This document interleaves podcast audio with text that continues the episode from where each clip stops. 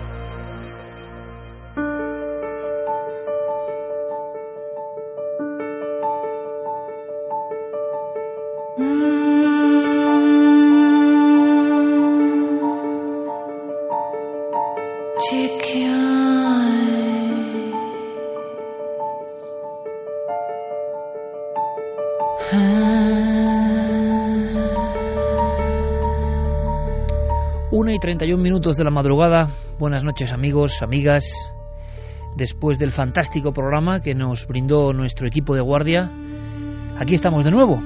Y estamos de nuevo con historias, con sensaciones, con todo tipo de enigmas que se comprimen en lo que sería nuestro menú para todos vosotros. Pero yo no me resisto a contaros algo, aunque es imposible contarlo en el inicio.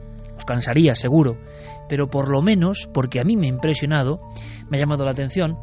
Si quiero relataros, eh, no voy a decir un incidente, sino una coincidencia, una sensación que yo he vivido esta semana y que da pista o abre el camino para luego, en las profundidades de la madrugada, ahondar en uno de los misterios más hermosos, extraños, también hay que decirlo con tintes dramáticos ocurridos en nuestro país. Un misterio del que yo ya sabía algo, pero como siempre nos ocurre a las gentes que hemos perseguido lo inexplicable, pues se nos cruzan en el camino, aparecen cuando uno, ¿verdad?, menos lo espera. Y es que, como ya me conocéis, eh, bueno, pues me gustaría simplemente comentaros que prácticamente hace una semana, un poquito más, mientras seguro Javier, Fermín, Diego, Santi preparaban con ahínco y entusiasmo el reto de un nuevo programa, pues Carmen y yo, y nuestra niña y nuestros dos perros, atravesábamos la península, solemos viajar de noche, los papás me entenderán muy bien, noche profunda. Y iba yo delante conduciendo, Carmen detrás con la niña, ambas medio adormiladas, la niña completamente dormida. Y es una simple anécdota, ¿no? Pero qué hermoso es el misterio y qué hermoso es a veces el sentido de las señales que te empujan a investigar. No sabes bien por qué, no es nada racional, pero te empujan a investigar. Resulta que a esto de las 3 y 10 de la madrugada, imaginaos día de, de labor, carretera absolutamente vacía y además por la zona en la que íbamos en dirección a Levante, sin un solo vehículo, oscuridad total, silencio dentro del coche, y uno de mis perros, Merlín, eh, fiel compañero, que se empieza a poner nervioso, que empieza a agitarse. En ese momento Merlín iba junto a mí en el asiento delantero, en su de copiloto prácticamente, atado con su correa, y yo le veía que miraba al exterior constantemente. Un exterior silencioso, oscuro, sin una luz.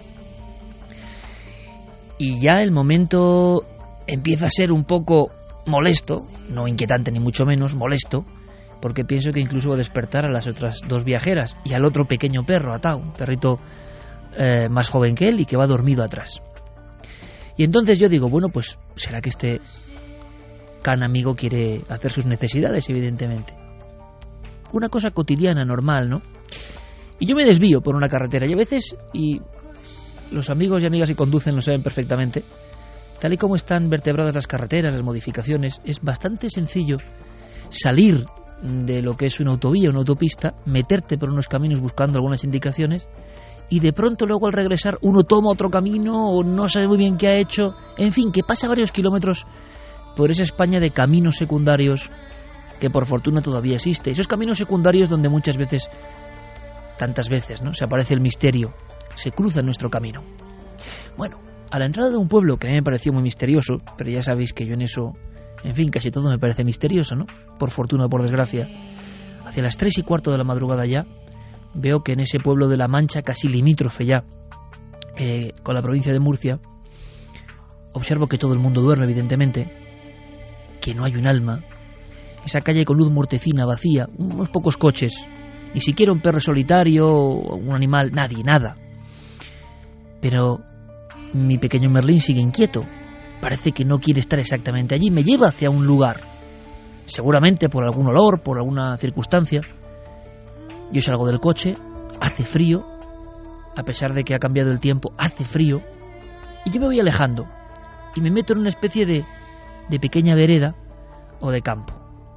Y os lo aseguro, y yo sé que esto es ya estar en el roce de la locura absoluta, siento una curiosa, una curiosa sensación o eco antiguo de un lugar muy pesado, muy profundo, como asomarse a un sitio que era especial.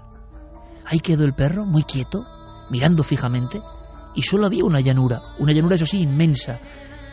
La llanura tan inmensa y tan negra que se destacaba de la oscuridad de la propia noche como una lámina de pizarra inmensa, infinita. Y yo me quedé con mi perro durante unos minutos mirando allá el horizonte. No apareció ninguna luz, no apareció ningún ser. No, no, no era esa sensación, precisamente. Era la de estar en un lugar que parecía sagrado, que parecía extraño, un lugar que nos imantaba o que imantaba el sentido de mi perro, una simple casualidad evidentemente. Total, que yo me sentí, no voy a decir observado o vigilado, pero sí que, que el vello de mi nuca se erizó un par de veces. Y no estamos hablando de la sensación de, de terror, de misterio puro y duro, de encuentro con lo sobrenatural, aunque quizá en la antigüedad hubo algo de sobrenatural en ese mismo pago. Bueno, sí que lo hubo. Pero yo cojo al perro Voy caminando bastante deprisa de nuevo al coche, el coche en mitad del camino, nadie, el viento sopla y el perro mira constantemente hacia atrás, hacia atrás, hacia atrás, hacia un llano. Un llano que, que tiene un enorme enigma en sus entrañas, que lo tuvo. Yo no lo sabía. Cojo mi vehículo y me alegro casi de alejarme de allí. No me, no me ha gustado del todo la experiencia. Ha sido una experiencia distinta. El viaje se ha detenido en ese punto y no sé bien por qué. Y cuando vamos regresando, cuando vuelvo a intentar eh, atisbar los caminos para regresar a la carretera que a su vez me conducirá hacia la autovía para continuar el camino como si nada, descubro un cartel, descubro una indicación ya casi vieja, caída, derrumbada como todo aquello que hubo allí en su día. Estamos hablando de un auténtico templo, templo maldito, cuya historia nos habla de locura, de maldición, de falsificación, nos habla del nacimiento de una civilización desconocida hasta entonces, nos habla incluso de historias de sangre, y todo eso en aquel, en aquel llano, justo en el llano que se extiende a partir de ese momento, en el que estábamos mi perro y yo sin saberlo. Un lugar del que yo he leído, del que tengo libros, pero no sabía que lo estaba pisando. Solo al alejarme de allí vi que exactamente ese era el sitio. Un sitio que hizo correr ríos de tinta. Un sitio que volvió locos, dicen a varias personas, incluso académicos. Un sitio que fue desprestigio y gloria para España. Un sitio donde aparecieron 500 esculturas imposibles. Uno de los grandes hallazgos de la arqueología mundial. Pero hoy es todo desolación, todo silencio. Ni siquiera nosotros queremos acordarnos de lo que pasó allí. Al regresar me pregunté por qué. Y quizá esta noche, en la tercera hora, podamos descorrer el tupido velo de lo que pasó en ese llano, en ese cerro nuestro, donde efectivamente, por increíble que parezca, una cultura desconocida, remotísima, se hacía presente como levantándose de su propio sepulcro. Seguramente mi perro Merlín no sabía que yo iba a hablar de este lugar hoy esta noche, pero él con su fino instinto, casualidad o no, me llevó hasta ese lugar, me ha hecho indagar, me ha hecho rebuscar, como diciéndome que en el misterio había mucho más misterio, Y lo hay. Y esta noche si me aguantáis, esta noche si estáis con nosotros, esta noche después de la actualidad, os invito al Templo Maldito, en España, no muy lejos, aquí al lado.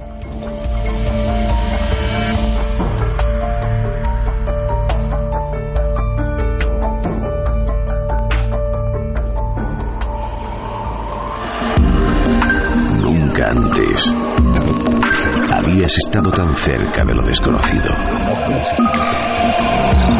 Milenio 3. Cadena Ser.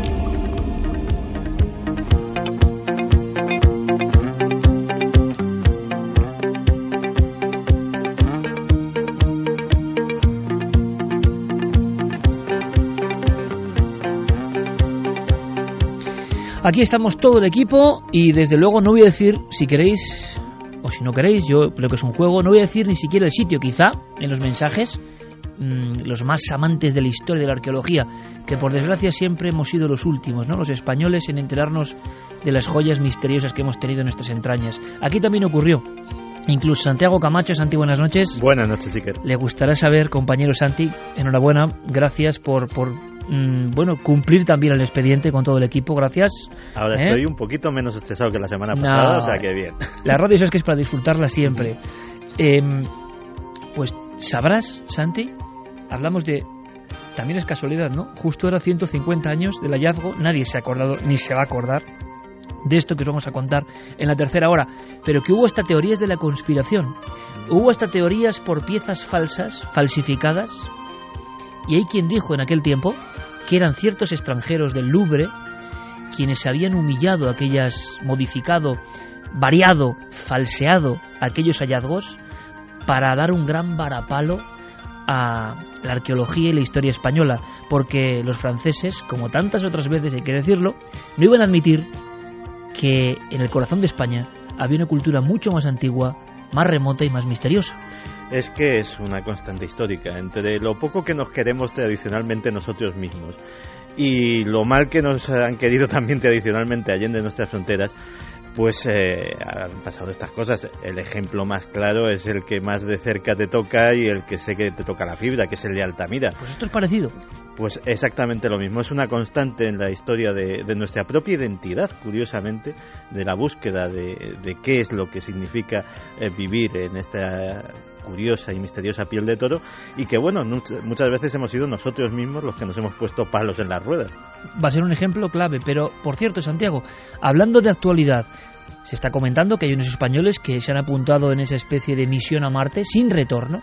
Vosotros, también para opinar, ¿daríais la vida? ¿Pondréis vuestra vida? Es decir, eh, para culminar un sueño milenario, un sueño de siglos, un avance de la ciencia, se puede ir a Marte, pero 99,9% las personas que vayan a ese viaje a Marte, si es que se produce, no podrán volver. Hay varios españoles, hemos hablado con ellos, pero vas a contarnos algo más, más allá de la noticia, Santi, muy, muy interesante.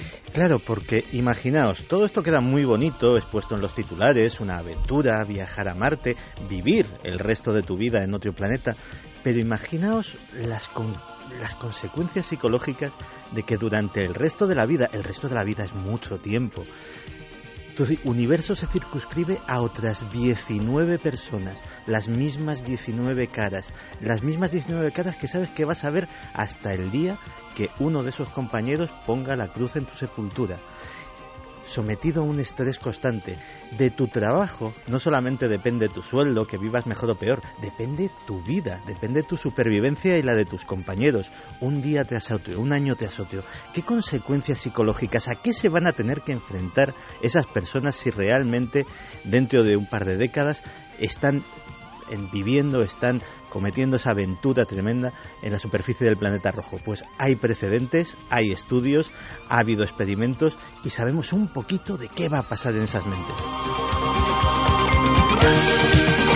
De la historia secreta y sagrada a la mente humana y al espacio. Hablaremos, por supuesto, enseguida conectamos con Diego Marañón de una cosa que os va a apasionar. Me comentaba el buen amigo Diego que cree que en España nunca se ha hablado de esta historia.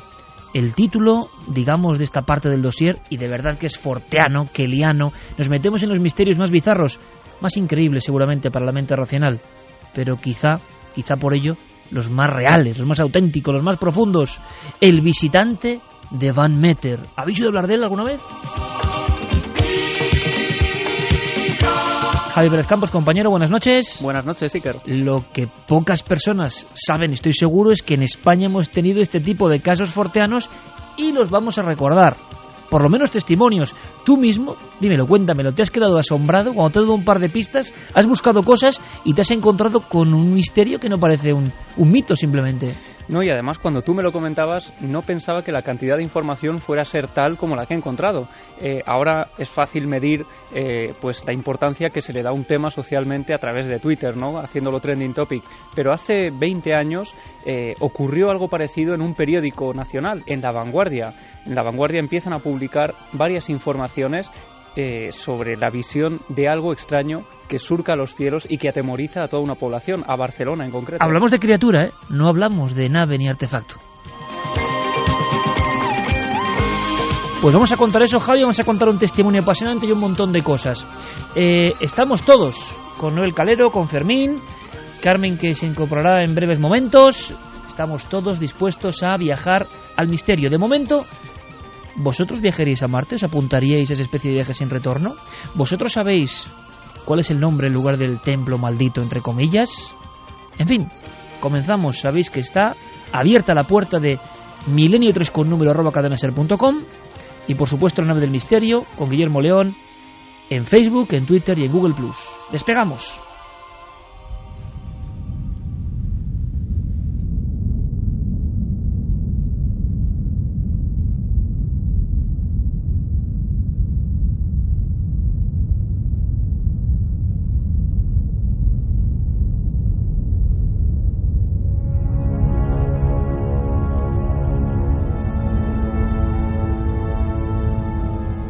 Música que pone Noel acompaña habitualmente es sombra de ciertas historias ya de por sí sombrías. Tengo aquí un dibujo hecho a bola pluma que puede ser el retrato robot de una figura que hace 110 años, 110 años, ¿por qué hablamos ahora de eso? No solo por el aniversario, sino por un nuevo estudio histórico sorprendente. Las apariciones sobrenaturales extrañas, monstruosas si queréis, no son cosa de hoy. Es más, ha habido franjas del tiempo prodigiosas para todo esto. Luego enlazaremos, ¿será posible en tiempos recientes? Eh, ¿Las mentes de las personas están dispuestas a, creer en estas cosas? Charles Ford o John Keel fueron investigadores que empeñaron su vida en catalogar este tipo de sucesos y luego intentar ir un poco más allá. Sobre todo Keel, filosofar a qué representaba esto. Si es una señal para el ser humano. Muchos en Chernóbil, en Point Pleasant, en Virginia, pensaban que era la antigua señal, el malfario, el ensotanado, la criatura, el monstruo, el imposible, el daemon que se aparece para indicar que algo está a punto de quebrarse. Diego Marañón, compañero, buenas noches. Buenas noches, Iker, ¿qué tal? Bueno, por ti hemos conocido esta historia. Hay una novedad 110 años después y yo creo que los amantes del misterio, vamos a decir, más bizarro, más puro, más duro, más increíble, y yo creo que por eso tiene un sello especial de, valentía, van a disfrutar con El visitante de Van Meter. Primero, antes del retrato robot de lo que se aparecía. ¿Por qué hablamos de esto? ¿Qué has descubierto, Diego? ¿Qué ha pasado? ¿Ha habido un trabajo nuevo sobre una cosa que parece que va más allá del mito, aunque parezca mentira, ¿no? Sí, efectivamente. Esta historia comienza hace 110 años, en 1903, en la ciudad de Van Meter, o Van Meter, en, en el estado de Iowa. Por aquel entonces eh, tenía unos 900 o 1000 habitantes. Hoy en día no tiene muchos más. Y este misterio ha vuelto a salir a la luz esta semana por la publicación en Estados Unidos de un trabajo llamado El visitante de Van Meter, un verdadero y misterioso encuentro con lo desconocido.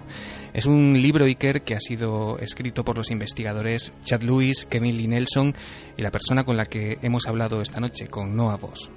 Bueno, un trabajo como ocurre en Estados Unidos, se mezcla la historiografía, la documentación en archivos, la pasión por el misterio para nada maquillada y sin ningún tipo de vergüenza, como debe ser, y se empieza a acudir a Mm, viejos legajos, a testimonios ya, claro, sepultados por el tiempo. Hablamos de hace 110 años, pero ahí está el interés. 44 años, por ejemplo, antes del inicio oficial de las historias extrañas aéreas, visiones de seres asociados a luces, ya hay algo que nos va a sorprender. Antecedentes, pues hombre, los hay, evidentemente. Aquí en este programa hemos hablado de Springle Jack, ese individuo extraño de aspecto fascineroso que tenía un candilo luz y que dicen que con gran maestría saltaba por los tejados de las zonas más deprimidas de Londres. Y ha habido sucesos de este tipo, pero ninguno tan terrorífico, porque lo que aparece es una gran ave o una especie de buitre humanizado que nos recuerda a otros animales humanizados o humanos animalizados que han causado el terror. Y además rondando un mismo lugar. Y por ejemplo, hay que imaginarlo, una persona, 1903, la cristalera de su casa en su pueblo de Iowa de 900 habitantes, y que al otro lado del cristal, en la oscuridad, en la llanura, como yo os decía antes, observa esta figura que es absolutamente imposible. Zoología, criptozoología, encuentros con humanoides, ¿qué es esto? Hacemos un primer retrato robot, eh, nos ponemos un poco en la piel de aquellos que asistieron a las apariciones, no una, ni dos, ni cinco, sino muchas más de Van Meter, y nos cuentas un poco este hombre, mm, ¿por qué se ha metido en esta historia, Diego? Es decir, estos, estos investigadores, ¿por qué ahora de repente se ponen a investigar un caso que es absolutamente desconocido?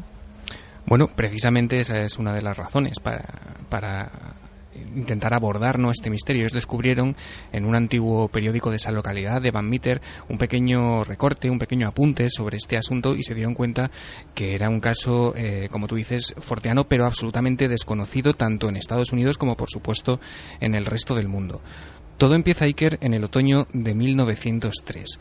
Es entonces cuando algunos de los eh, más respetados ciudadanos de ese pequeño pueblo de Van Meter eh, se encuentran con, eh, empiezan a encontrarse con cosas que se salen de lo normal. El primer encuentro no necesariamente tiene que ver con una figura ni con una criatura.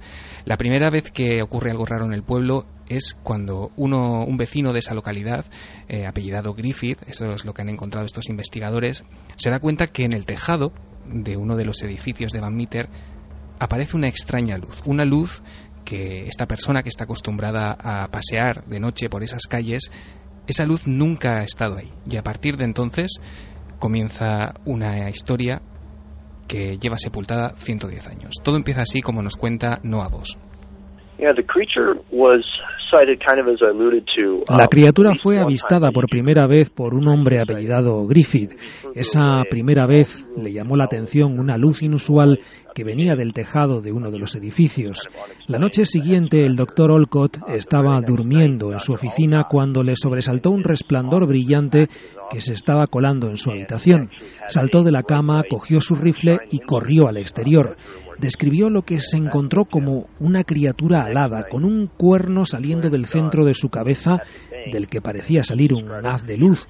Al día siguiente el cajero del banco, Peter Dunn, vio a la criatura y la describió del mismo modo, incluyendo las alas y el cuerno del que salía aquella especie de resplandor. Un físico apellidado White la noche siguiente se despertó por un resplandor y un extraño ruido que venía de su ventana. A través del cristal vio a esta criatura de grandes alas posándose en diferentes postes de teléfono.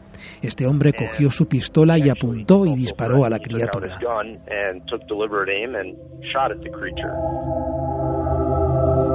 Hace 110 años, otoño de 1903, el retrato robot es como un gran murciélago o un ser alado o un ser envuelto en una capa. Podría ser algún tipo de gran murciélago, dirían los zoólogos, evidentemente, porque los hay de un tamaño descomunal. La cara sí parece más la de un buitre o la de una figura sin pelo y con un gran pico corvo que da respeto, pero los testigos definían o marcaban, y esto es muy impresionante, yo creo, quizá tenga que ver con simbología, con el inconsciente colectivo, no lo sé, pero como un gran diamante en mitad del pecho, mm, simbolizando quizá el poder de una luz, una, un poder de reflectar, algo que llamaba la atención. Y ya tenemos aquí, Diego, unos primeros parámetros sorprendentes de todo hecho forteano. No hablamos solo de, de alguien con un atuendo extraño, sino que hay unos previos, hay una luz, hay unos ruidos. Estamos en 1903 y la descripción no difiere mucho de muchos encuentros eh, cercanos del tercer tipo, como diría alguno, ¿no? Eh, en la actualidad. Pero las investigaciones prosiguen y estos eh, hombres que han rescatado la historia un siglo después se dan cuenta de que hubo personas vivas de ese pueblo, de Van Meter, que llegaron a intentar capturar, vamos a decir así, no solo la criatura, sino sus pisadas, sus huellas, como quizá prueba para saber que no estaban alucinando o eran víctimas ¿no? de una especie de histeria colectiva. Efectivamente, hemos visto que a esta criatura se le dispara varias veces. Es curioso que tras varios ataques ¿no? de las personas del pueblo hacia ella, al parecer las balas no hacen mella en este extraño visitante. Eh, la criatura se mueve velozmente, hay quien lo describe saltando, eh, moviéndose a grandes saltos por, las, eh, por los tejados de, esta, de este pequeño pueblo. Todos coinciden en que deja una especie de olor repulsivo por allá por donde pasa que despide una luz cegadora desde, ese, esa especie de cuerno que hemos dicho en su cabeza. Y como dices, el punto en el que la historia parece llegar eh, a algo que lo cambia todo es cuando el rumor eh, da paso a algo más físico, cuando el cajero del banco de, de la ciudad, Peter Dunn, del que ya nos ha hablado Noah Voss, logra hacer un molde de yeso de las huellas de, de esta especie de monstruo. Nos lo cuenta el autor del libro. Um, Creo que la reacción de los habitantes de la ciudad siguió una progresión muy lógica. La primera noche, que probablemente fuera del avistamiento de Griffith, o eso creemos tanto yo como los otros coautores del libro, Chad Lewis y Kevin Nelson, simplemente se vio una luz. Así que en ese momento solo era una de esas cosas extrañas que a veces uno ve, lo comenta con los amigos el día siguiente y ya está. Pero la noche siguiente, el doctor Olcott el médico de la ciudad tuvo un encuentro mucho más extraño en el que ya vio a la criatura desde su ventana, con una luz blanca que salía de él. El doctor salió fuera con su arma y vio el cuerno, las grandes alas de murciélago. Creo que es en ese punto cuando la historia empieza a cobrar magnitud y cuando los habitantes de la ciudad pasan a estar confusos primero un poco asustados después y aterrorizados al final. Había una extraña criatura, el visitante de Van Meter, apareciendo en mitad de la noche con una luz saliendo de un cuerno y con una aparente inmunidad a las balas. Al final de la semana había puro terror, cosa que no es de extrañar.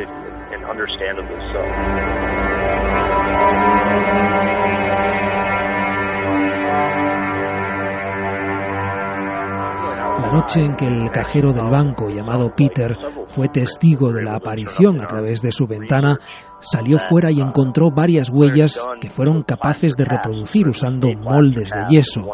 Él las describió como huellas con tres dedos, algo similar a las huellas de un perodáctilo, que muchas aves de hoy en día conservan. Por supuesto, esas reproducciones de las huellas de la criatura se han perdido, desgraciadamente.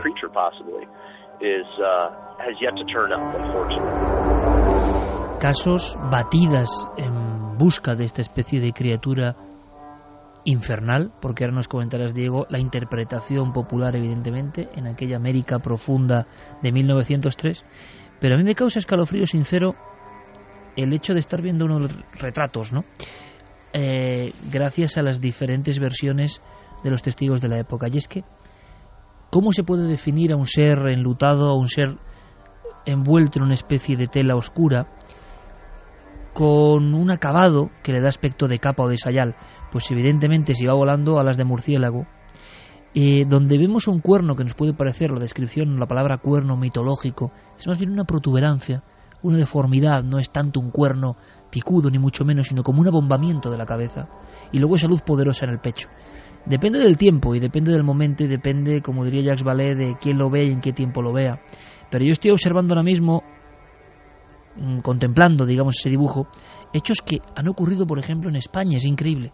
1966 hay un caso rarísimo en Córdoba, en la provincia de Córdoba, donde eh, varios testigos aseguran ver un, un ser, bueno, en realidad más de un ser, pero volador, algo que les aterra cerca de una serranía la descripción es casi idéntica y no se ve muy bien si es un ser zoológico, pero les parece humano, les mide y ellos creen que es humano. ¿Es una alucinación? Claro, la psiquiatría y la racionalidad nos dirán que sí. Ahora, ¿qué buscaban esas personas? ¿Por qué cuentan esto? ¿Qué es lo que vieron? ¿Algún tipo de animal puede generar esta sensación tan profunda de miedo psíquico, que es lo que describen los testigos con exactitud? Voy más allá. hace muchos años, hace más de 20 años, yo mismo pude investigar y entrevistar a los últimos testigos de una historia que se llamó El Duende de Ladrillar, en la comarca de las Urdes, y la descripción, Diego, es idéntica a lo que tú decías. Se paraban algunos riscos, dejaba un olor repulsivo, era un animal que nunca se ha visto, si es que era un animal, estaba enfundado, en una capa con la que se cubría, a veces mostraba una luz o un chillido, y me acuerdo perfectamente, como si fuese hoy, en las puertas del Camposanto donde todo ocurrió, Serafina Bejarno Rubio, que me contaba que daba una especie de revoliteo y siempre acababa en el Camposanto, con lo cual dio un aspecto mucho más fúnebre a todo eso. Los sucesos ocurrieron en 1907 y además se corrió la voz y el pánico, hubo batidas y se habló incluso de alguna persona despeñada o muerta a raíz del miedo por las apariciones de lo que allí solo podía ser un duende, ni siquiera murciélago, ni siquiera ser infernal, más bien un duende, porque entronca con, con la cultura propia de ese lugar. Si vamos a la descripción que hacen estos historiadores o investigadores y vamos a lo que cuenta Diego, es un calco exacto. Aunque hay que decir, Diego, en aquel momento la aparición de algo satánico más que animal es lo primero que, que hizo crear el auténtico miedo y la angustia en aquellos pobladores, ¿no? Claro, la cultura, la religión, las creencias de la sociedad por aquel entonces hicieron que, por ejemplo, la maestra de la escuela local de Van Meter asociara casi inmediatamente la aparición de aquella figura, de aquella criatura con grandes alas, eh, con la presencia del mismísimo demonio. No fue la única, porque un periódico local, Iker, el 3 de octubre de 1903, decía eh, literalmente que eh, pensaban, por el ruido que hacía esta criatura, que Satanás y su regimiento de diablos se preparaban para subir a la superficie a dar batalla. Porque además, como hemos escuchado a este investigador, varias apariciones tuvieron lugar en la boca de una mina. Sí, efectivamente. Van Meter tiene una fábrica de, ladrillos, una vieja adobería que está situada cerca de una vieja mina y es allí donde la mayoría de los hombres de, la población por aquel entonces se habían arremolinado con sus armas, con sus rifles, porque eh, los trabajadores de la mina aseguraban que, de la boca, que de la boca de esta, de esta vieja mina eh, salían algunos ruidos extraños que coincidían con las apariciones por el pueblo de esta criatura. Como te digo, los ciudadanos siguieron el rastro de la criatura hasta esta mina abandonada y fue allí donde esta criatura se vio durante en varias ocasiones y donde se vio también por última vez.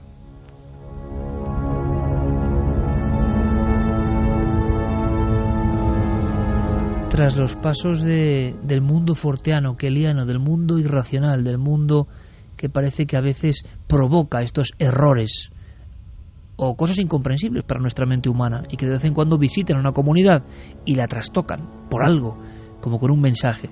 Si yo entrevisté en las Urdes a Serafina Bejarano o a otros testigos que han visto prácticamente lo mismo, Santi y Camacho han tenido la oportunidad de estar en dos lugares, en los dos lugares marcados por el misterio de las dos antiguas superpotencias, Chernóbil y Point Pleasant, donde aparecía el Modman. Y yo no estoy escuchando Diego Marañón Santi empiezas también a tejer paralelismos, ¿no? Es, que es increíble cómo eh, todos estos casos son de alguna forma primos hermanos, incluso de algunos más antiguos. Estaba pensando, por ejemplo, en el famoso demonio de Jersey.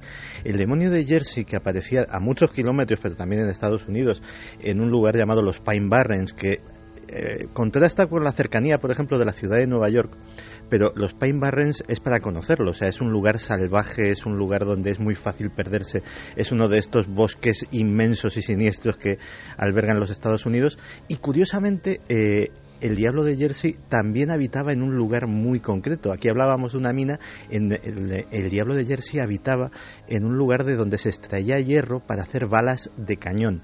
Curiosamente, cuando se decía que lo habían disparado a este, a este ser de Diego, eh, y no lo habían hecho efecto, eh, pues se cuenta que el Diablo de Jersey, un comodoro que estaba allí encargado de probar la calidad de la artillería, le disparó con su cañón y que tampoco le hacían absolutamente nada. Es más, este Diablo de Jersey, por ejemplo, también era el precedente de las primeras mutilaciones de ganado.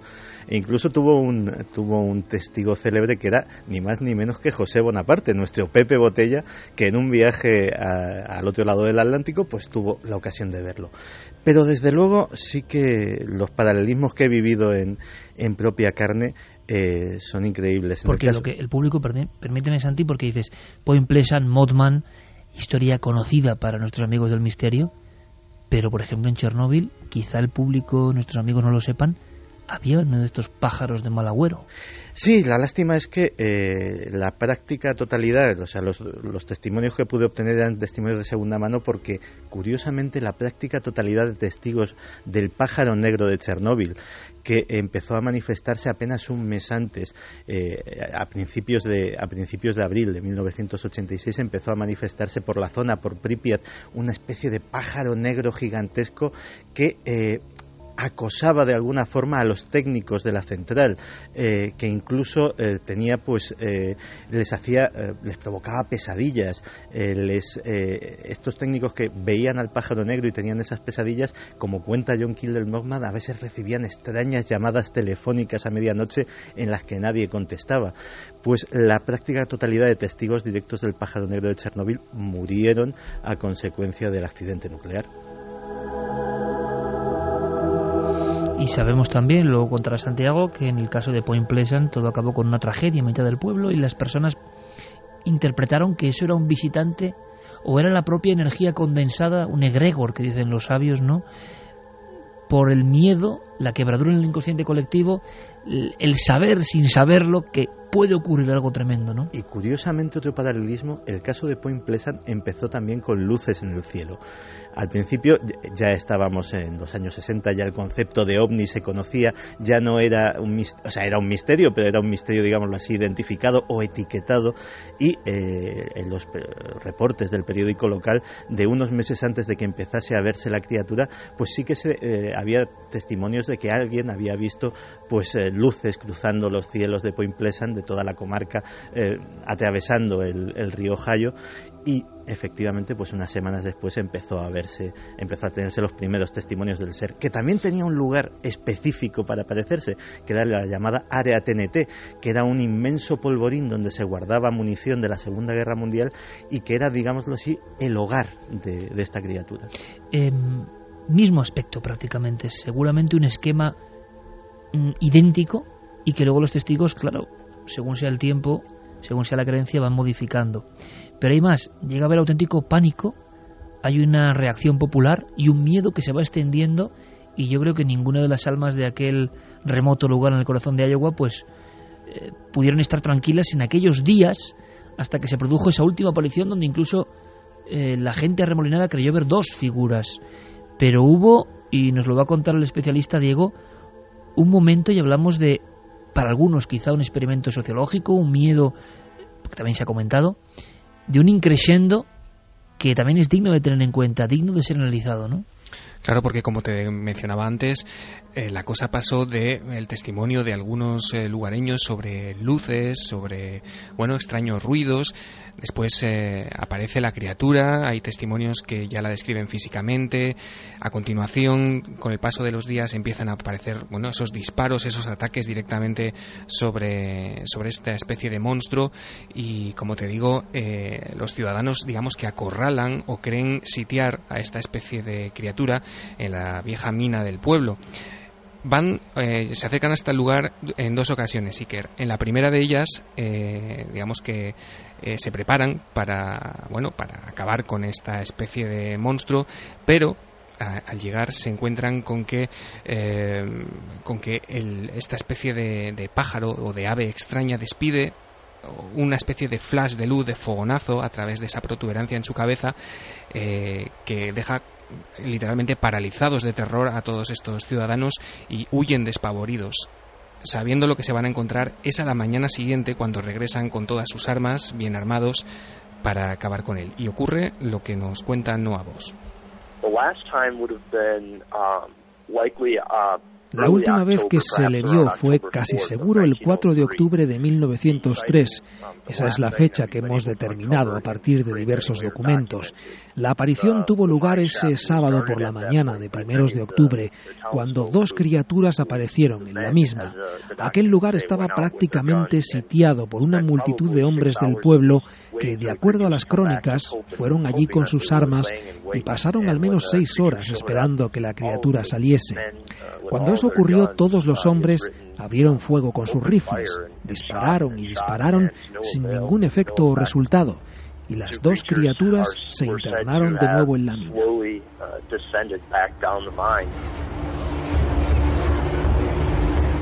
Dos y diez, Milenio 3 en la cadena SER, Santiago Camacho rápidamente hacía como un paralelismo y ponía, abría las manos y las cerraba muy rápidamente como un efecto de flash. ¿Por qué, Santi? Los ojos rojos del Mothman que también eh, eh, destelleaban y era precisamente, a veces algunos testigos era lo único que podían recordar con claridad, que aquello tenía unos ojos rojos luminosos que emitían una luz propia y que era lo que más llenaba de terror a aquellas personas. Eh, una especie como de, de alerta, de, de señalización de balizamiento, de decir aquí estoy yo, de señal luminosa para hacerse presente. Claro, evidentemente, 1903, eh, o el Modman es una copia de esta historia, o estas historias han pasado siempre, o ha habido mucha fenomenología que desconocemos. Estamos en el mundo de lo forteano, en el mundo de lo increíble. Estados Unidos y todo el mundo Em, se convierten en un lugar donde ocurren al parecer estas cosas o por lo menos se cuentan estas cosas. Y en la prensa eh, aparece el temor de estas gentes con nombres y apellidos, documentos. Ahora, imagino que también estos investigadores de la historia local han especulado con la posibilidad de que fuese un fraude, por lo increíble que parece todo esto. Diego. Sí, le hemos, preguntado por eso porque, como dices, en la prensa se reflejó el temor y no solo el temor, también el malestar de muchos vecinos que veían como el nombre de su ciudad, de Van Meter, se veía asociado a esta especie de apariciones o de, bueno, de hechos forteanos que eh, granjeaban a, este pequeño pueblo una malísima reputación. Evidentemente, la sombra del fraude eh, sigue revoloteando 110 años Nunca mejor dicho. Por este caso, efectivamente, y sobre eso también nos hablaba nuestro invitado. Nuestro libro, El visitante de Van Meter, tiene 250 páginas y uno de los capítulos a los que dedicamos más atención es aquel que aborda la posibilidad de que fuese un fraude. En mi opinión personal, y resumiendo mucho, sí creo que al principio ocurrió algo extraño, pero al final de aquella semana puede que a alguien le interesara perpetuar un engaño. Quizá fuera alguien del pueblo que por diversión se disfrazó con una capa para asustar a la gente y hacer de la historia algo mucho más exagerado.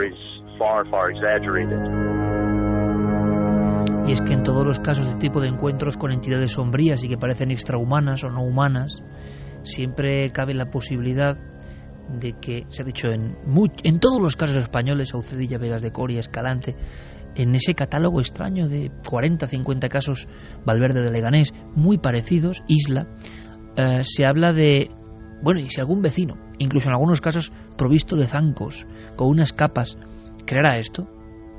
Bueno, está bien.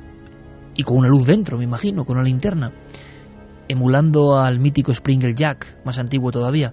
Pero no dice, los disparos, por ejemplo? ¿Cómo algo, alguien no es herido por disparos, por balazos, Claro, esto es difícil de creer hoy en día, está clarísimo y, y desde luego parecen casos de otro tiempo. Sabemos que en el siglo XIX, principios del XX, hubo muchas historias de este tipo. Hemos hablado con personas que aseguran que han visto algo similar. La propia interpretación y descripción va variando con el tiempo. Como decimos, el, el peso de lo cultural hace que uno pues pueda ver un ensotanado o un fantasma antes que, un, que una criatura. Estoy recordando un caso en Puerto Rico de los más espantosos lo recogía Antonio Rivera en su mítico Encuentros con Humanoides. Eh, y la in South Review fue la primera que realmente divulgó los dibujos. Se parece mucho. Y es el caso de un militar que está en una terraza que da a un lugar con mucha casuística extraña.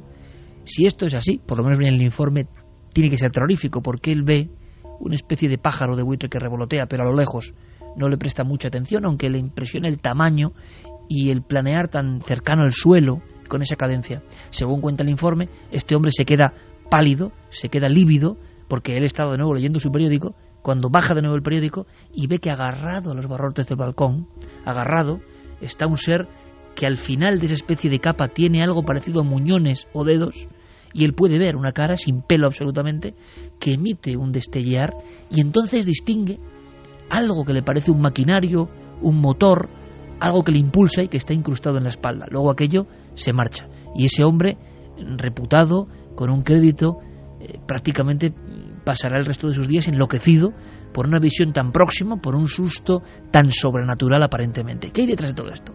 Bueno, no lo sé, ¿vosotros qué opináis? Podéis ir opinando ya, desde luego. Carmen, buenas noches. Buenas madrugadas, Iker. Imagino que hay muchas posibilidades, ¿no?, para estos casos forteanos. Eh, Charles Ford, para quien no lo sepa, porque sabemos que constantemente, y nos lo hacen saber, ¿no? Ayer nos encontrábamos, ¿verdad, Carmen?, con un amigo de México que dice que lo que está pasando hoy con Milenio 3 y con Cuarto Milenio es que es increíble, ¿no? O sea, hay mucha gente de América que puede que no nos haya seguido en los primeros años, no tiene por qué saber quién es Charles Ford o John Keel, ¿no? Investigadores en diferentes épocas que se metieron mucho en estos casos increíbles. Pero lo que hacemos ahora es repetir vías de contacto y dar la posibilidad, ¿no?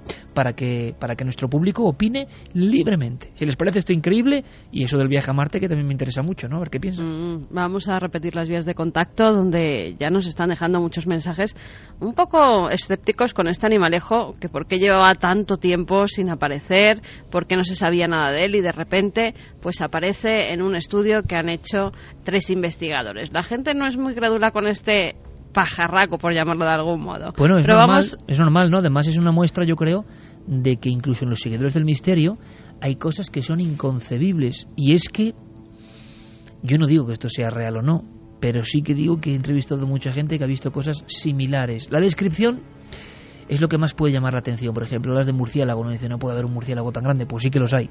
Sí que los hay. Y con cara un poco humanizada también los hay. Pero yo creo que esto es más profundo. El misterio es mucho más hondo de lo que puede parecer. Y esto es una buena muestra para ver cómo hay misterios que ya no son creídos. Que quizá es la mejor arma para lo que mueve el misterio más hondo, ¿no? Claro, es que, eh, y no quiero ser pesado con esto del Mothman, pero hay una cosa que es eh, muy ilustrativa. Yo que, eh, llegué a Pleasant pensando que lo del Mothman podía ser un invento, podía ser... Un mito, una leyenda moderna, como puede ser. Algo inflado para provocar que hubiera más turismo en, en, la pequeña ciudad. Yo cuando llegué a Point Pleasant, pues pregunté, bueno, del Mothman, ¿quién me puede informar? No, hay un museo y tal. Pero alguien me dijo, si quieres saber la verdad, ve al restaurante de Caroline Harris. Eh, eso es una especie de cápsula del tiempo. El público es todo muy veterano, son gente, son gente mayor, y básicamente se ha convertido en una especie de refugio de los supervivientes del Mothman. Claro, allí hablé con gente que mm, desde que vio aquello en 1966 no conduce, que es incapaz de salir de su casa de noche. Sobre todo me llamó la atención eh, una entrevista con una mujer, Hazel. Hazel eh, me contaba su experiencia personal, cómo el ser les había perseguido a ella y a su novio, cómo había trepado al techo de su coche en marcha. Y yo simplemente pues la escuchaba, la preguntaba y cuando acabó la entrevista, Hazel, que ya es eh, una mujer muy mayor, me cogió las manos y con lágrimas en los ojos me dijo gracias. Y era gracias simplemente porque me has escuchado con respeto y porque has, eh, me has creído. Y a mí me parece muy interesante el sondeo, Carmen, porque hay misterios que ya no son creíbles. Yo creo que, por ejemplo, los propios encuentros con humanoides, que si hiciésemos este programa hace 30 años sería perfectamente asumible, la sociedad ha ido por otro lado. E incluso las personas que creen, y con toda la honestidad, por supuesto, interesarse por el misterio, ya ponen unas barreras, esto no me lo creo, esto no. Yo, yo lo digo, y es opinión mía personal, por supuesto, al revés, cuanto más investigo, he ido por el camino contrario de muchos de mis colegas, de la inmensa mayoría. Creo que el misterio es más profundo, más hondo, más transformador, más extraordinario, más extraño de todo lo que yo creía. Y hay una cosa que une estos sucesos, todos los que hemos contado a lo largo de esta, estos 40 minutos, por ejemplo, y tantos y tantos y tantos, y lo he comentado muchas veces, el enorme contenido psíquico. Y el contenido psíquico es algo eh, que es el impacto emocional terrible, muy difícil de contar, muy difícil de verbalizar, pero que el testigo, como decía Santi, lo sufre, sabe muy bien que le ha pasado y que no le contentan las explicaciones paralelas, alucinaciones, eh, te despistaste, ibas cansado.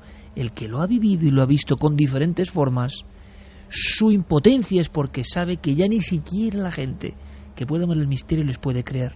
Están en el umbral de lo demasiado increíble.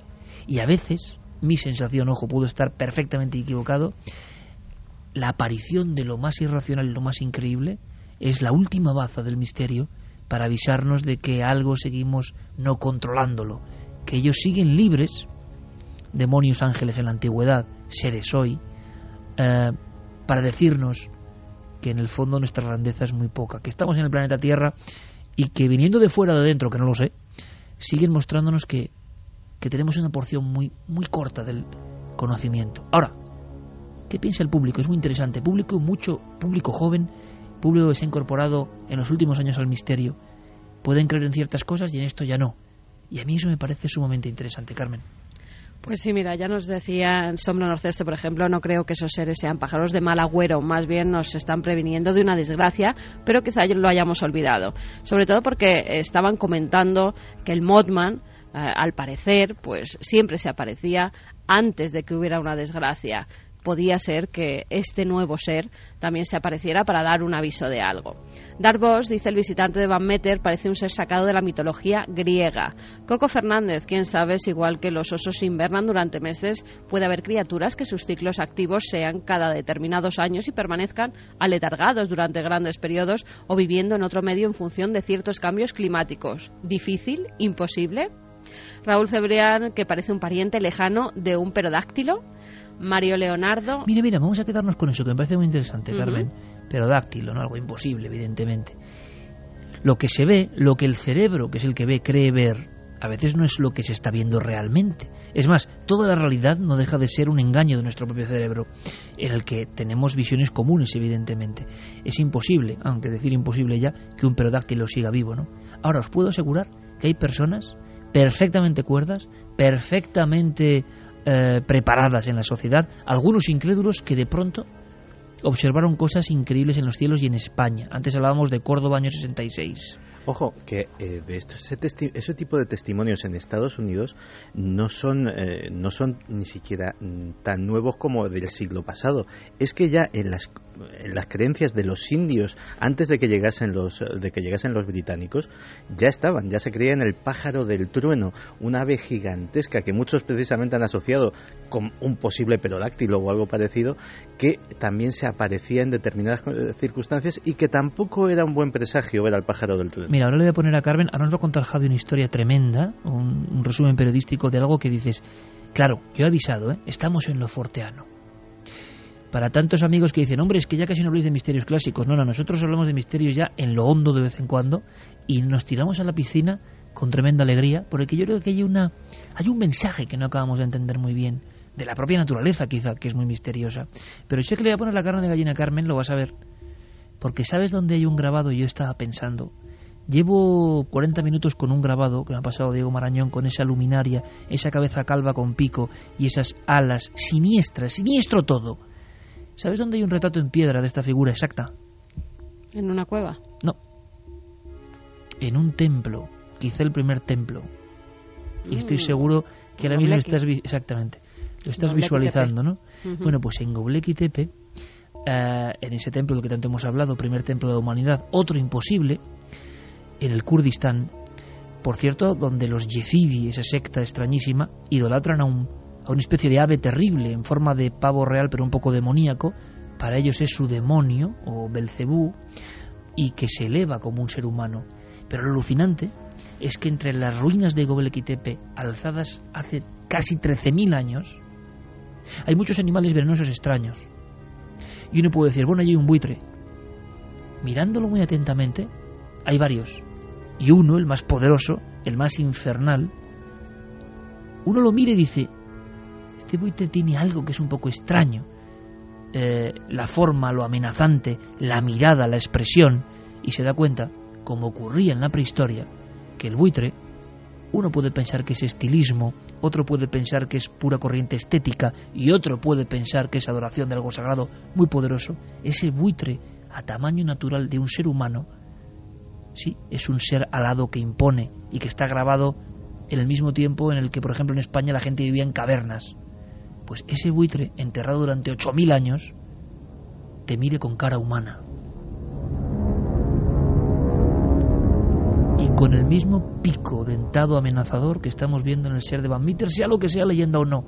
Curiosamente, 8.000 años antes de esta leyenda, os aseguro que hay una figura en una de esas tex de piedra desenterradas hace tan solo 20 años, 8.000 ocultas bajo la arena del desierto como algo maldito, igual.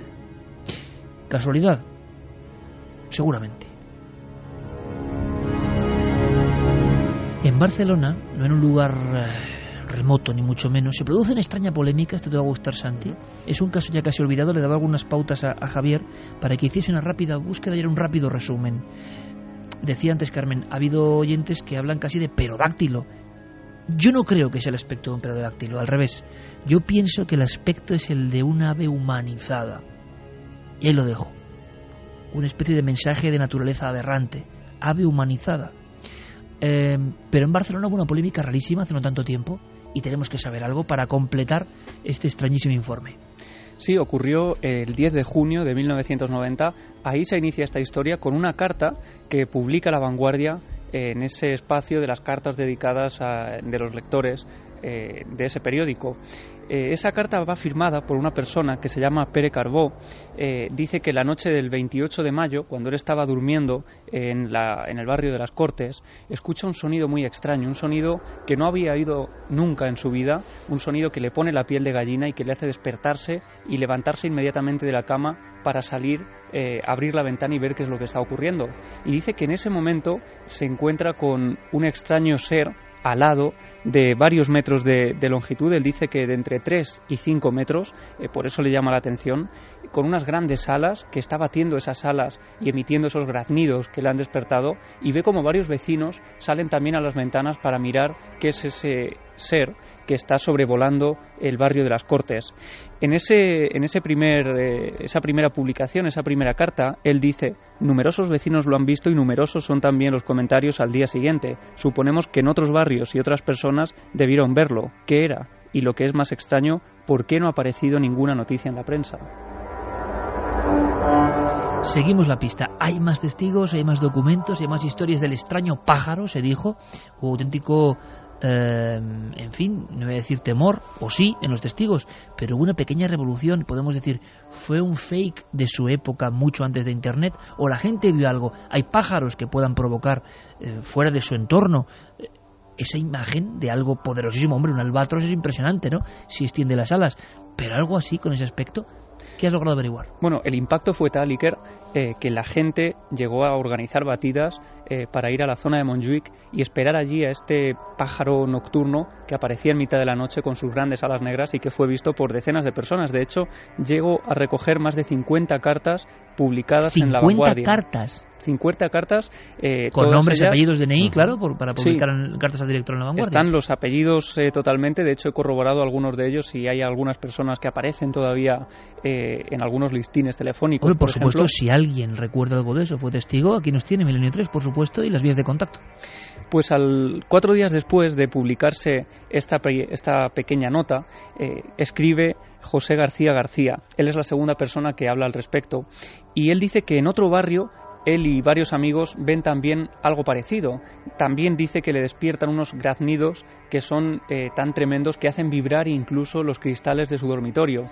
Y en ese momento, cuando él sale, ve a ese pájaro de más de 8 metros de longitud, de ala a ala, dice él, de un color muy negro, tan negro eh, que casi resalta en el contraste de la noche, del cielo nocturno, y él eh, se hace otra pregunta también en esa carta que envía a los lectores de la vanguardia. Dice, ¿por qué va a extrañar el silencio de la prensa? Solo nos cuentan lo que quieren. ¿Y el de las autoridades? ¿No se mantiene parecido silencio oficial en el tema de los ovnis?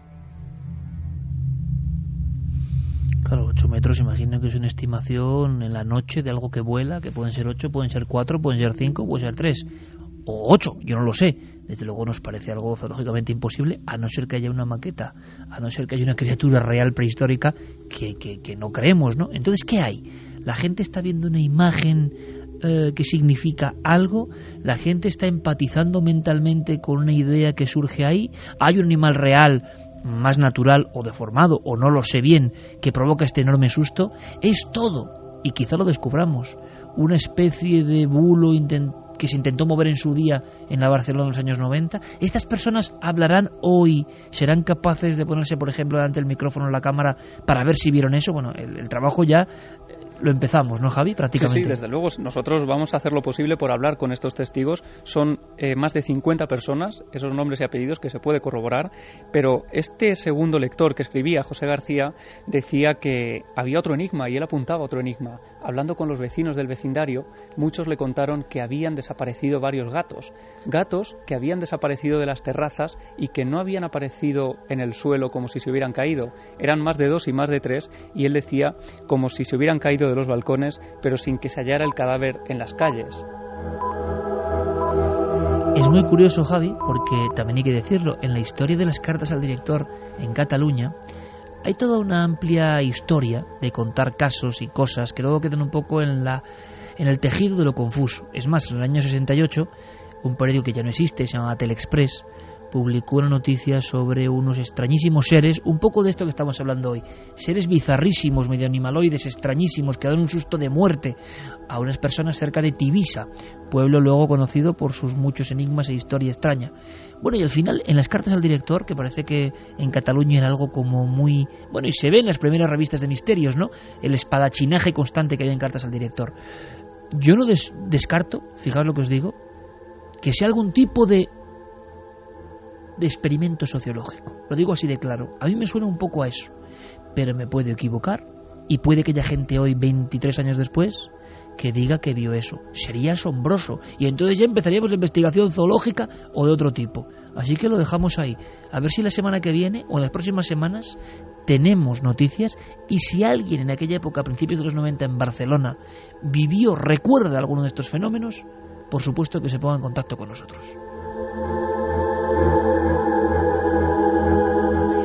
Para rematar un poco la semana forteana, semana de hechos insólitos, podemos, Carmen, hablar de algo que ha ocurrido en Argentina, si no me equivoco, eh, vamos, estos mismos días.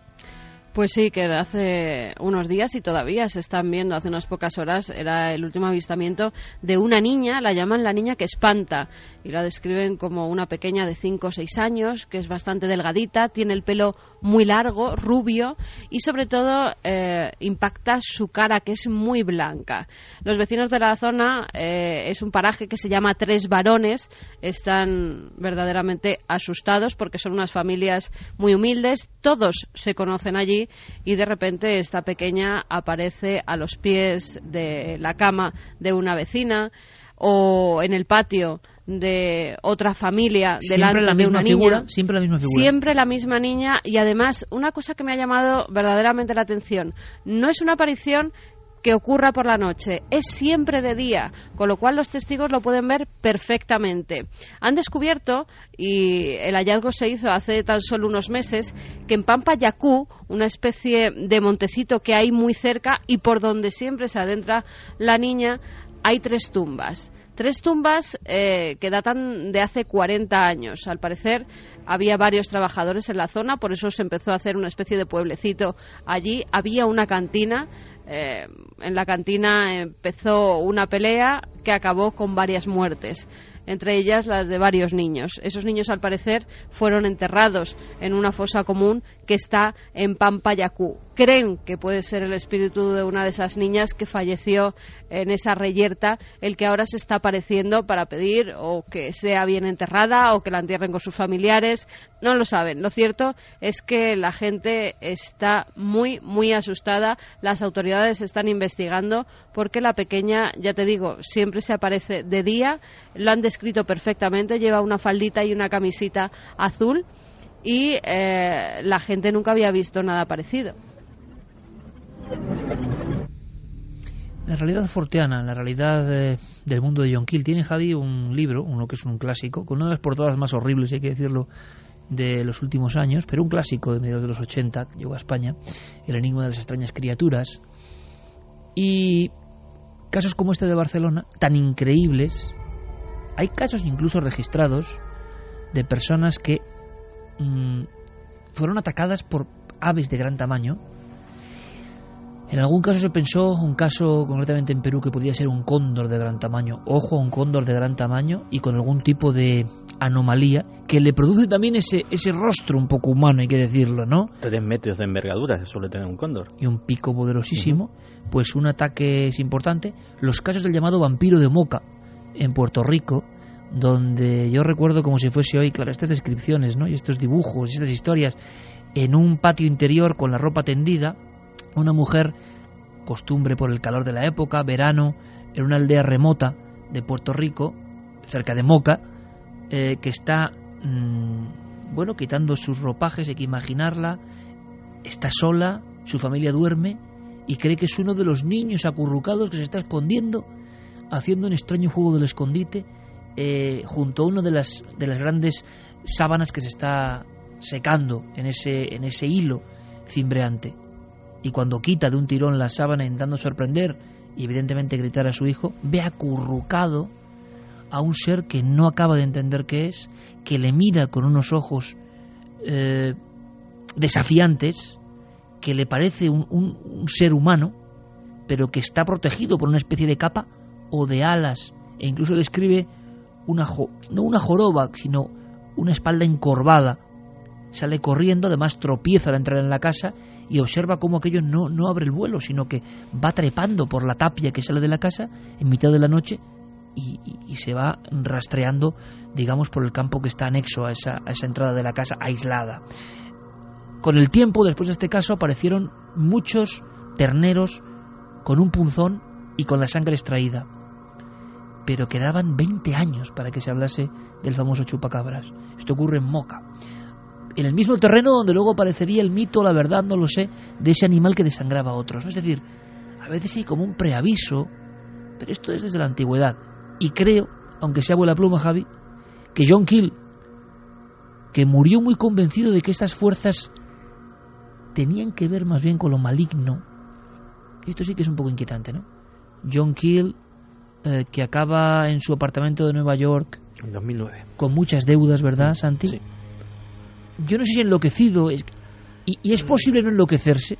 Lo vamos a ver luego, si los arqueólogos, los historiadores se enloquecen, los, los del misterio también se enloquecen, normal, porque uno no tiene una, una vida normal, uno está intentando descorrer cortinas muy opacas con cosas maravillosas y también terroríficas.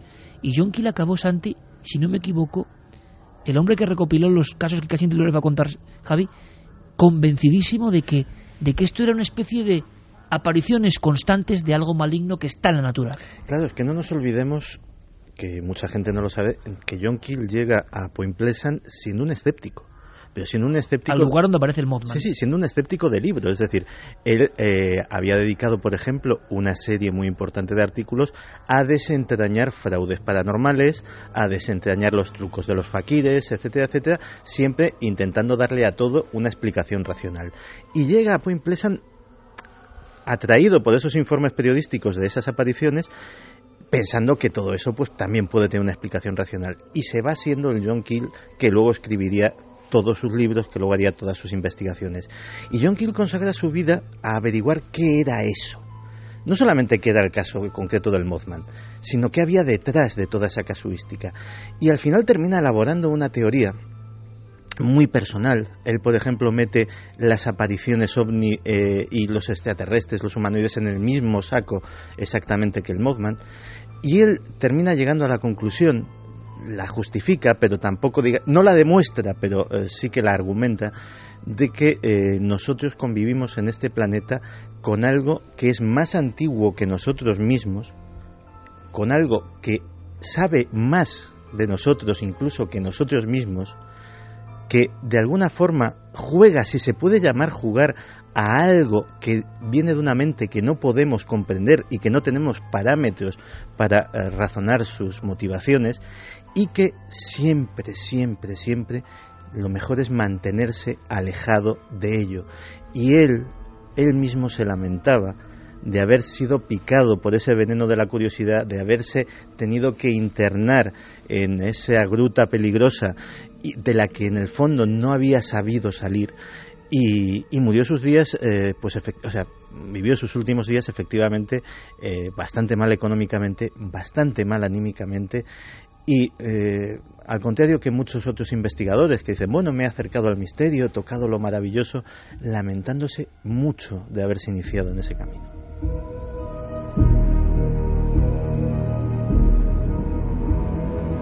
Esta disertación de Santiago Camacho de verdad me ha puesto un escalofrío, pero en la columna, ¿eh? vértebra a vértebra, porque estoy bastante de acuerdo, quizá no en lo negativo, ¿eh?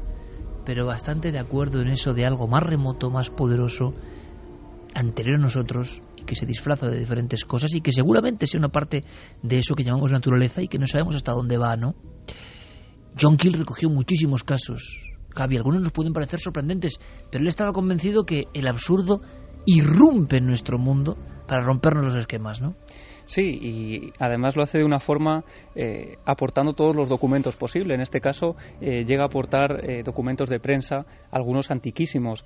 Uno de los más antiguos, que él recoge en un capítulo llamado Hombres pájaro y almas aladas, él da ese, esa catalogación a este tipo de apariciones. pues hay uno muy antiguo en Hautmarn, en el norte de Francia, lo recoge Illustrated London el 9 de febrero de 1856. Dicen, además es una de las apariciones más extrañas están los trabajadores eh, tirando unos eh, grandes pedruscos para hacer un túnel de ferrocarril, estaban en una cueva y cuando detonan uno de los de las grandes eh, bloques de piedra, descubren que algo empieza a moverse entre las rocas de lo que han detonado unos minutos antes. Y de pronto surge una figura muy pálida, eh, de unos dos metros de altura, con unas grandes alas, que va casi eh, deambulando eh, como si estuviera a punto de fallecer, acercándose poco a poco hacia ellos, y esa criatura de color blanquecino se desploma cuando llega a la luz, cuando llega al exterior. Solo antes de caerse, de desplomarse delante de ellos, hace un enorme graznido, un enorme sonido que les hiela la sangre. Estamos de lleno nadando en las tinieblas de lo forteano, que en el fondo yo creo que Santi ha hecho una, no sé, una interpretación magistral, de verdad, Santi, de la filosofía de uno de esos hombres que además no puede ser de otra forma, ¿no? Acaba atormentado sus días porque ha intuido que ese yo poderoso de naturaleza oculto existe y que, y que el hombre en su soberbia no va a entenderlo nunca o casi nunca. Hace falta cambiar al hombre, al ser humano, para entender algo de esto. Quizá los antiguos, los que estaban en ese templo del que yo os hablaba, o los hombres de las cavernas, o de las primeras culturas paganas, sí entendían algo de eso. Y por eso sus figuras son tan extrañas. Y por eso sus figuras cuando se miran nos recuerdan un eco de esas criaturas en las que ya no creemos. Y por eso los mitos griegos y los monstruos griegos son tomados como pura fantasía hoy. Fantasía irracional para el horrible ser humano racional de hoy en día, sin saber que quizá allí, en lo antiguo, hay un encuentro con todo eso, y que todo eso estaba más próximo, y que la presencia de una figura que nos puede parecer hoy estrambótica, no es exactamente una figura de carne y hueso que se nos aparece, sino que es un efluvio de esa naturaleza, lo que decía nuestro amigo Harpur, el daimon que se aparece, el enviado, el mensajero, el heraldo, que en el fondo ángel significa eso, el mensajero. Le ponemos nuestro maquillaje, le ponemos nuestra aureola o se la quitamos. Lo convertimos en pagano o en aceptado. Pero en el fondo la humanidad tiene la sensación de que ha ido recibiendo visitas de algo más poderoso, antiguo y sagrado. Por eso Mircea Eliade decía aquello del terror mayestas. Cuando aparece eso, el hombre de inmediato, si es sincero, se sabe muy inferior a eso que está apareciendo. Y quizá ahí está la reverberación de ese miedo, que es un miedo muy distinto, que muchos testigos no saben ni cómo verbalizar, pero que es el miedo de ese que ha estado delante de algo enormemente poderoso. Y quizá no tiene por qué ser dañino, aunque Kill acabó convencido de que tenía mucho que ver con las tinieblas. ¿no? En las minas han ocurrido muchas cosas. Yo recuerdo en Chile, en Copiapó, 1860, aparece curiosamente, fijaos y curioso chicos, en los catálogos de encuentros con extraterrestres, cosas raras. Claro, si investiga un ufólogo o alguien cree en los ovnis, ¿dónde lo va a meter? Pues lo va a meter ahí. Si lo investiga un sacerdote que cree en apariciones marianas o el diablo, lo metería ahí. Pero cuando uno va a los catálogos, y yo he conocido a, a grandes amigos y ufólogos chilenos y les he entrevistado, como Anfruns, eh, venía, primer caso de la historia de Chile de un ser que se aparece, Copiapó, 1860, y lo que ven los mineros cuando están barrenando en la mina una vez más, claro, imagino que todo esto es como una especie de símbolo de la ultratumba o la ultratierra o el viaje a lo profundo de la tierra, de donde han surgido tantos mitos, ¿no? Bueno, pues es una especie de serpiente o sombra alargada que les parece alada, al final es un signo, ¿no? Que va sobrevolándoles y que ellos interpretan una mirada humana también. Y aquella gente cae de rodillas, reza, le da miedo y se convierte en el diablo de Copiapó. Es que Claro, a veces eh, tenemos un doble rasero para medir la realidad. Cuando leemos a Herodoto o leemos a alguno de los grandes historiadores griegos y descubrimos que en sus obras pues encontrarse a un fauno, encontrarse a un animal mitológico, encontrarse a una criatura, a un semidios, no era una experiencia rara en la época de Herodoto, claro, automáticamente, ah, visto desde nuestra mentalidad, lo achacamos a la fantasía y sin embargo le damos un enorme crédito en el resto de las cosas que cuenta en sus libros. ¿Por qué? ¿Por qué hacemos esa división? A lo mejor es que no era tan extraño encontrarse con algo que le llamaban un fauno o algo que le llamaban un ser mitológico y que ahora precisamente se le puede llamar un Mothman o se le puede llamar un demonio de Jersey, etcétera, etcétera. Veremos luego qué opinan nuestros oyentes. De momento, nos marchamos del mundo forteano al planeta rojo, rápidamente, y lo hacemos con el mejor embajador, con Carl Sagan, ni más ni menos, que hace más de 30 años hablaba de este blues para un planeta rojo que de nuevo está en la cúspide de los temas de actualidad.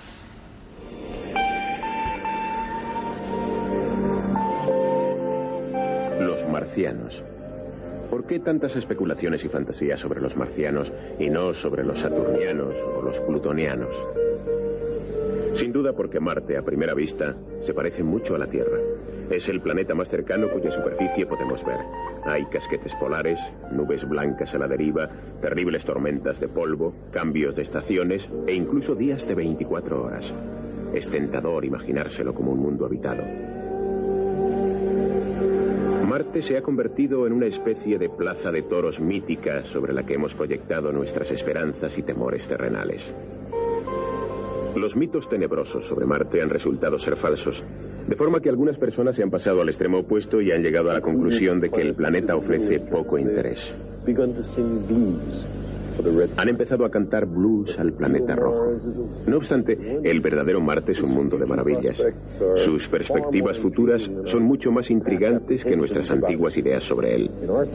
En este siglo hemos examinado la arena de Marte y hemos logrado llegar allí convirtiendo nuestros sueños en realidad.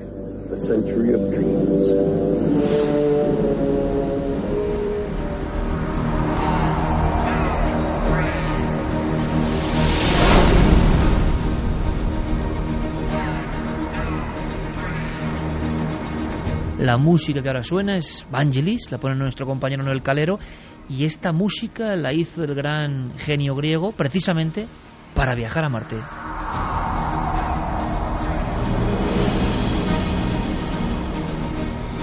Y viajamos, Diego, o van a viajar a Marte. Esto se ha puesto de moda con, bueno, cuestión irritante para algunos, con entusiasmo para otros. ¿Nos puedes contar en apenas una frase, por si alguien no lo sabe todavía, qué es esto? Sí, es el proyecto Mars One. Es, eh, bueno, dentro de 10 años se supone que cuatro astronautas elegidos eh, por esta empresa eh, serán los protagonistas del primer viaje a Marte sin retorno. Todo esto se puso en marcha, Iker, el pasado 22 de abril, cuando se dio el pistoletazo de salida a este proyecto a través de una página web.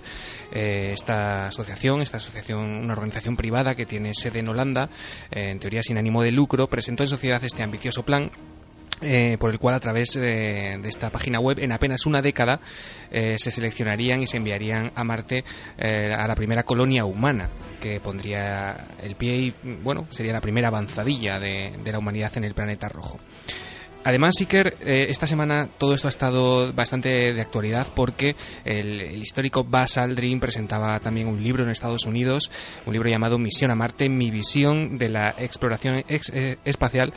Y bueno, este hombre eh, propone o da a conocer su proyecto, un proyecto que está protagonizado por un sistema de lo que él denomina naves cíclicas y que ha inventado para, en teoría, poder transportar personas y material entre la Tierra y Marte de manera permanente una especie de red en continuo movimiento con módulos reutilizables. En el fondo, Diego, es colonizar Marte. Aldrin ha comentado que en poco tiempo habrá americanos en Marte, pero lo que nos mm. interesa ahora, directamente, es saber de esos españoles que los hay en un proyecto de miles de personas que se han presentado que quieren viajar a Marte en un viaje que saben ya que es sin retorno.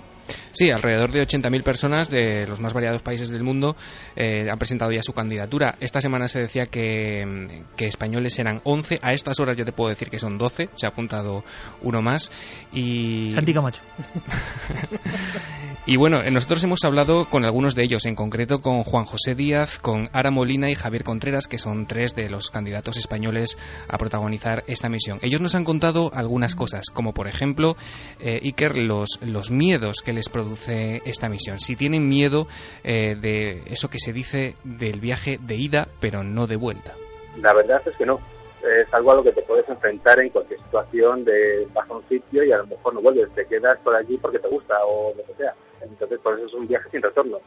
no vas allí, haces algo, vuelves aquí, te das un tratamiento, luego te vuelves a ir. No, no, allí vas y te quedas. Hombre, pues sí, mentiría si dijera lo contrario, pero es que es un riesgo que hay que tomar. Es un paso lógico a seguir. Da miedo, por supuesto que da miedo, pero es inevitable. Tenemos que expandir los horizontes más allá de la Tierra, antes o después. Sí, bueno, más que el de regresar, lo que más miedo da es pues el no saber cómo son las condiciones realmente allí, no saber cómo va a ser la, la, base o el módulo que, instalarán allí, pues sí, realmente mm, reunirá las condiciones necesarias para poder mm, ya no estar un tiempo, sino estar toda una vida. Claro, digo, entre 70.000 personas, 11 españoles es poco porcentaje. Aquí no parece que estemos muy por la labor de irnos a Marte para pasar el resto de la vida. Se ha hablado incluso de que va a hacer un reality. Sí. Tú le preguntabas por, por qué les había impulsado, ¿no? A, apuntarse ahí, que oye, igual te toca, ¿no? Claro, incluso ellos mismos se mostraban sorprendidos por la poca cantidad ¿no? de participantes españoles. Hay que decir, eh, Iker, que el casting o la recogida de solicitudes todavía está abierto, va a permanecer abierto hasta el próximo 31 de agosto, así que si alguno de los oyentes de Milenio 3 se anima a participar, todavía tiene su oportunidad. Nosotros les preguntábamos efectivamente qué les había llevado a ellos eh, a presentarse a este proyecto. A mí me ha motivado mucho la, la ciencia y la ciencia ficción, la lectura de libros sobre el tema, Isaac Asimov y sobre todo de Marte, en especial la trilogía de Jim Stanley Robinson, que es una lectura apasionante y muy detallada de todo lo que una colonia que se establece por primera vez en Marte se puede encontrar allí, cómo tienen que sacar el día a día. Creo que es un paso lógico porque, como bien ha dicho Stephen Hawking hace poco, si permanecemos otros mil años aquí en este planeta sin movernos, nos extinguimos. Entonces, creo que más obvio no puede ser. Eh, mi campo, lo que yo estudio es ingeniería, ingeniería energética. Entonces, digamos, un proyecto de este calibre sería llegar a lo más alto en, en mi campo. Llegar a lo más alto, seguro. Eh, ¿Te ha sorprendido algo? Ahora nos va a contar algo que nos puede sorprender a todos Santiago Camacho, pero y enseguida Carmen con mensajes de a mí me gustaría saber qué oyentes estarían dispuestos a viajar a Marte a una especie de módulos en el planeta rojo, que realmente es como un desierto rojizo, eh, eso sí, en un paso impresionante para la humanidad, pero sin billete de vuelta, ojo o sea, las tumbas, si es que hay tumbas, no sé, estarían en Marte, tumbas humanas, ¿eh? Suena, en fin, a 2001, yo no sé qué suena ya. Pero te ha llamado la atención rápidamente, Diego, algo, algo une a estas personas con las que has hablado, no sé si nivel cultural, nivel económico, tienen hijos, no tienen hijos, están apasionados con la historia, son seguidores del misterio de la ciencia, no sé, ¿qué te ha llamado la atención? Bueno, en realidad son de todos los estratos sociales, yo he hablado con algunos de ellos y lo que me llama la atención es realmente el poco miedo que parecen tener a, ese, a esa perspectiva del no regreso a la Tierra. A ninguno, a ninguno les parece preocupar excesivamente eh, esa condición que alguno me comentaba Iker que incluso eh, va a ir especificada y en el contrato, en el contrato que ellos en teoría van a tener que firmar durante, si es que resultan seleccionados durante los siete años que van a estar preparándose. Es curioso porque algunos expertos han dicho que, bueno que hay motivos no para este para este viaje de ida sin regresos porque durante los ocho meses que en teoría duraría ese viaje estos eh, tripulantes estos astronautas perderían perderían masa de músculos y huesos. En fin, el campo gravitacional de Marte parece ser que es menos fuerte. Sería casi imposible después reajustarse a las condiciones de la Tierra. Y la verdad es que cuando yo les preguntaba si ellos sentían miedo, eh, el no era casi unánime. Qué curioso. Santi, ¿qué les puede pasar? ¿Qué se sabe? Ha habido experimentos, ¿no? Aunque sea brevemente, pero eh, apuntes básicos de lo que se sabe que ocurre cuando hay una experiencia parecida a esto. Bueno, en un flash, eh, resumiéndolo muchísimo, el mayor miedo en una condición de aislamiento absoluta y sobre todo de por vida es que les ataque lo que se denomina el cabin fever, la, eh, la fiebre de la cabaña, esa forma de, de, histeria que cuando un grupo humano se encuentra en condiciones de máximo aislamiento, pues puede llevar a condiciones de, de, agresividad mutua, etcétera, etcétera. Pero eso es solo una una, hipótesis. Lo que sí se sabe es lo que les ha sucedido a todos los astronautas que han estado en la Estación Espacial Internacional o en la Mir antes de, antes de ella y que han sido monitorizados constantemente su comportamiento para saber de esa rama que está en pañales, que es la psicología espacial. Y lo primero que se ha notado es el proceso de, que se llama desplazamiento de la tensión. Eh, se intenta el grupo automáticamente intenta sacar la tensión de dentro de sí como proyectándola en el control de la misión todos los conflictos, todo lo malo que sucede, todo eh, lo que les pueda perturbar, la culpa es de los de la Tierra. Con lo cual, eh, en esa situación de estrés, intentan buscarse un enemigo común que intenta eh, cohesionar al grupo. También está, y eso se va viendo incluso estadísticamente, lo que se llama el cerramiento psicológico. Cada vez, cada semana que pasan en el espacio, las comunicaciones son más escasas. Les interesa menos comunicar, comunicar con la Tierra. Se van haciendo un mundo propio. Pero no solamente como grupo, sino como personas. Eso se llama la autonomización. Estás en una situación de máximo estrés y intentas depender lo menos posible de los demás, volverte lo más autónomo posible, en cierto sentido volverte más egocéntrico. ¿Para qué? Para tener una cierta ilusión de control de la situación que ya de por sí es muy estresante. Cuando los grupos son muy grandes, además se generan pequeños subgrupos que eh, empiezan a entrar en conflicto entre ellos y que, eh, pues, esto lo hemos visto hasta en los reality shows. Iba a decir, es gran hermano, ¿no? Efectivamente. Pero además estaba pensando, Santi, en un tono de humor, tú y yo que hemos trabajado durante años en la misma revista y que ahora lo hacemos en la televisión, en el fondo tú te acuerdas, yo estaba todo el día por ahí con el coche en la carretera y tú te tienes que encargar de la redacción. la culpa control de la misión. La, culpa era del reportero o la culpa de la redacción. Pero hoy en día en la tele o la culpa es de redacción o la culpa es de imagen. siempre en el fondo, ¿no? Eh, y en todo yo creo, ¿no?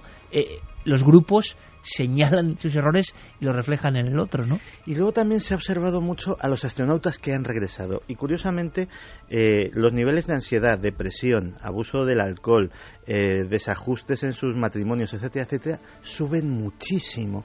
De hecho, eh, pasan un proceso que se llama astenización, que se caracteriza por fatiga, irritabilidad, falta de equilibrio emocional, déficit de atención.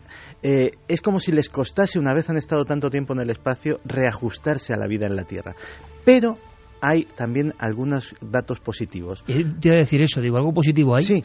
Eh, tendencia a la espiritualidad.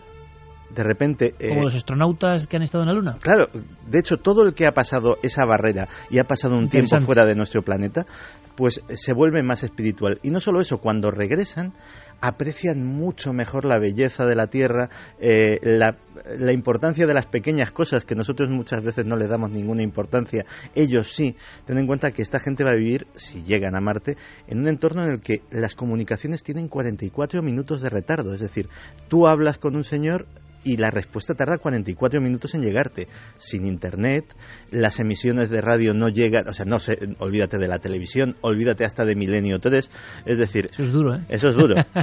eh, realmente es un experimento, eso sí que es un experimento sociológico que sería absolutamente inédito, porque yo creo que eh, en en, una situación de control, monitorizados como van a estar, etcétera, etcétera, nunca un grupo humano ha pasado por algo así. Eh, Carmen, ¿y nuestro público qué piensa? ¿Serían capaces de apuntarse a este viaje sin retorno a Marte? Bueno, pues muchos dicen que si se pudiera sintonizar Milenio 3 y Cuarto Milenio, que a lo mejor se lo pensaban. Claro, disfrutar de las músicas de Noel Calero y de su arte, pues eso hasta en Marte. Mira, Osmar nos dice yo sí iría a Marte y que mi nombre quede escrito en la historia espacial. Nefertiti, eh, viendo cómo estamos en España, lo raro es que no se hayan apuntado más gente. Sería una fuga de cerebros muy grande.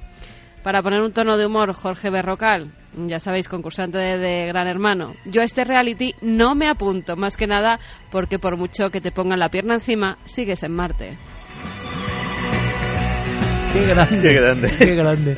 Eh, y, y, muchas claro, personas claro, opinando. Dice, tenían miedo los colonos europeos a morir en el Nuevo Mundo. En proporción, es lo mismo.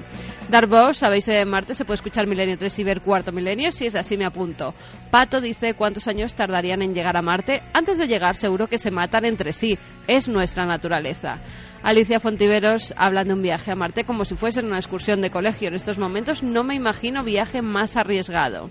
Paco García, para mí es muy irritante en la forma que se está planteando el primer viaje a Marte. Lo digo porque es como un casting estilo Gran Hermano. Sí, Lo raro, lógico raro. es que sean científicos. Claro, y gente muy preparada. Eh, por cierto, ¿algún oyente ha, ha, descubierto el lugar del que yo hablaba tan misterioso en el viaje en carretera? Sí. ¿Sí? Sí. Bueno, luego me lo cuentas, venga. vale. Ahora nuestros compañeros con toda la información, el mundo se mueve evidentemente, España también como no puede ser menos, están pasando cosas constantemente y tenemos que estar, como siempre, en la cadena Ser informados puntualmente. Luego nosotros regresamos con ese lugar, en pleno corazón de España, ese templo absolutamente misterioso y muchas cosas. Santi, gracias, compañero.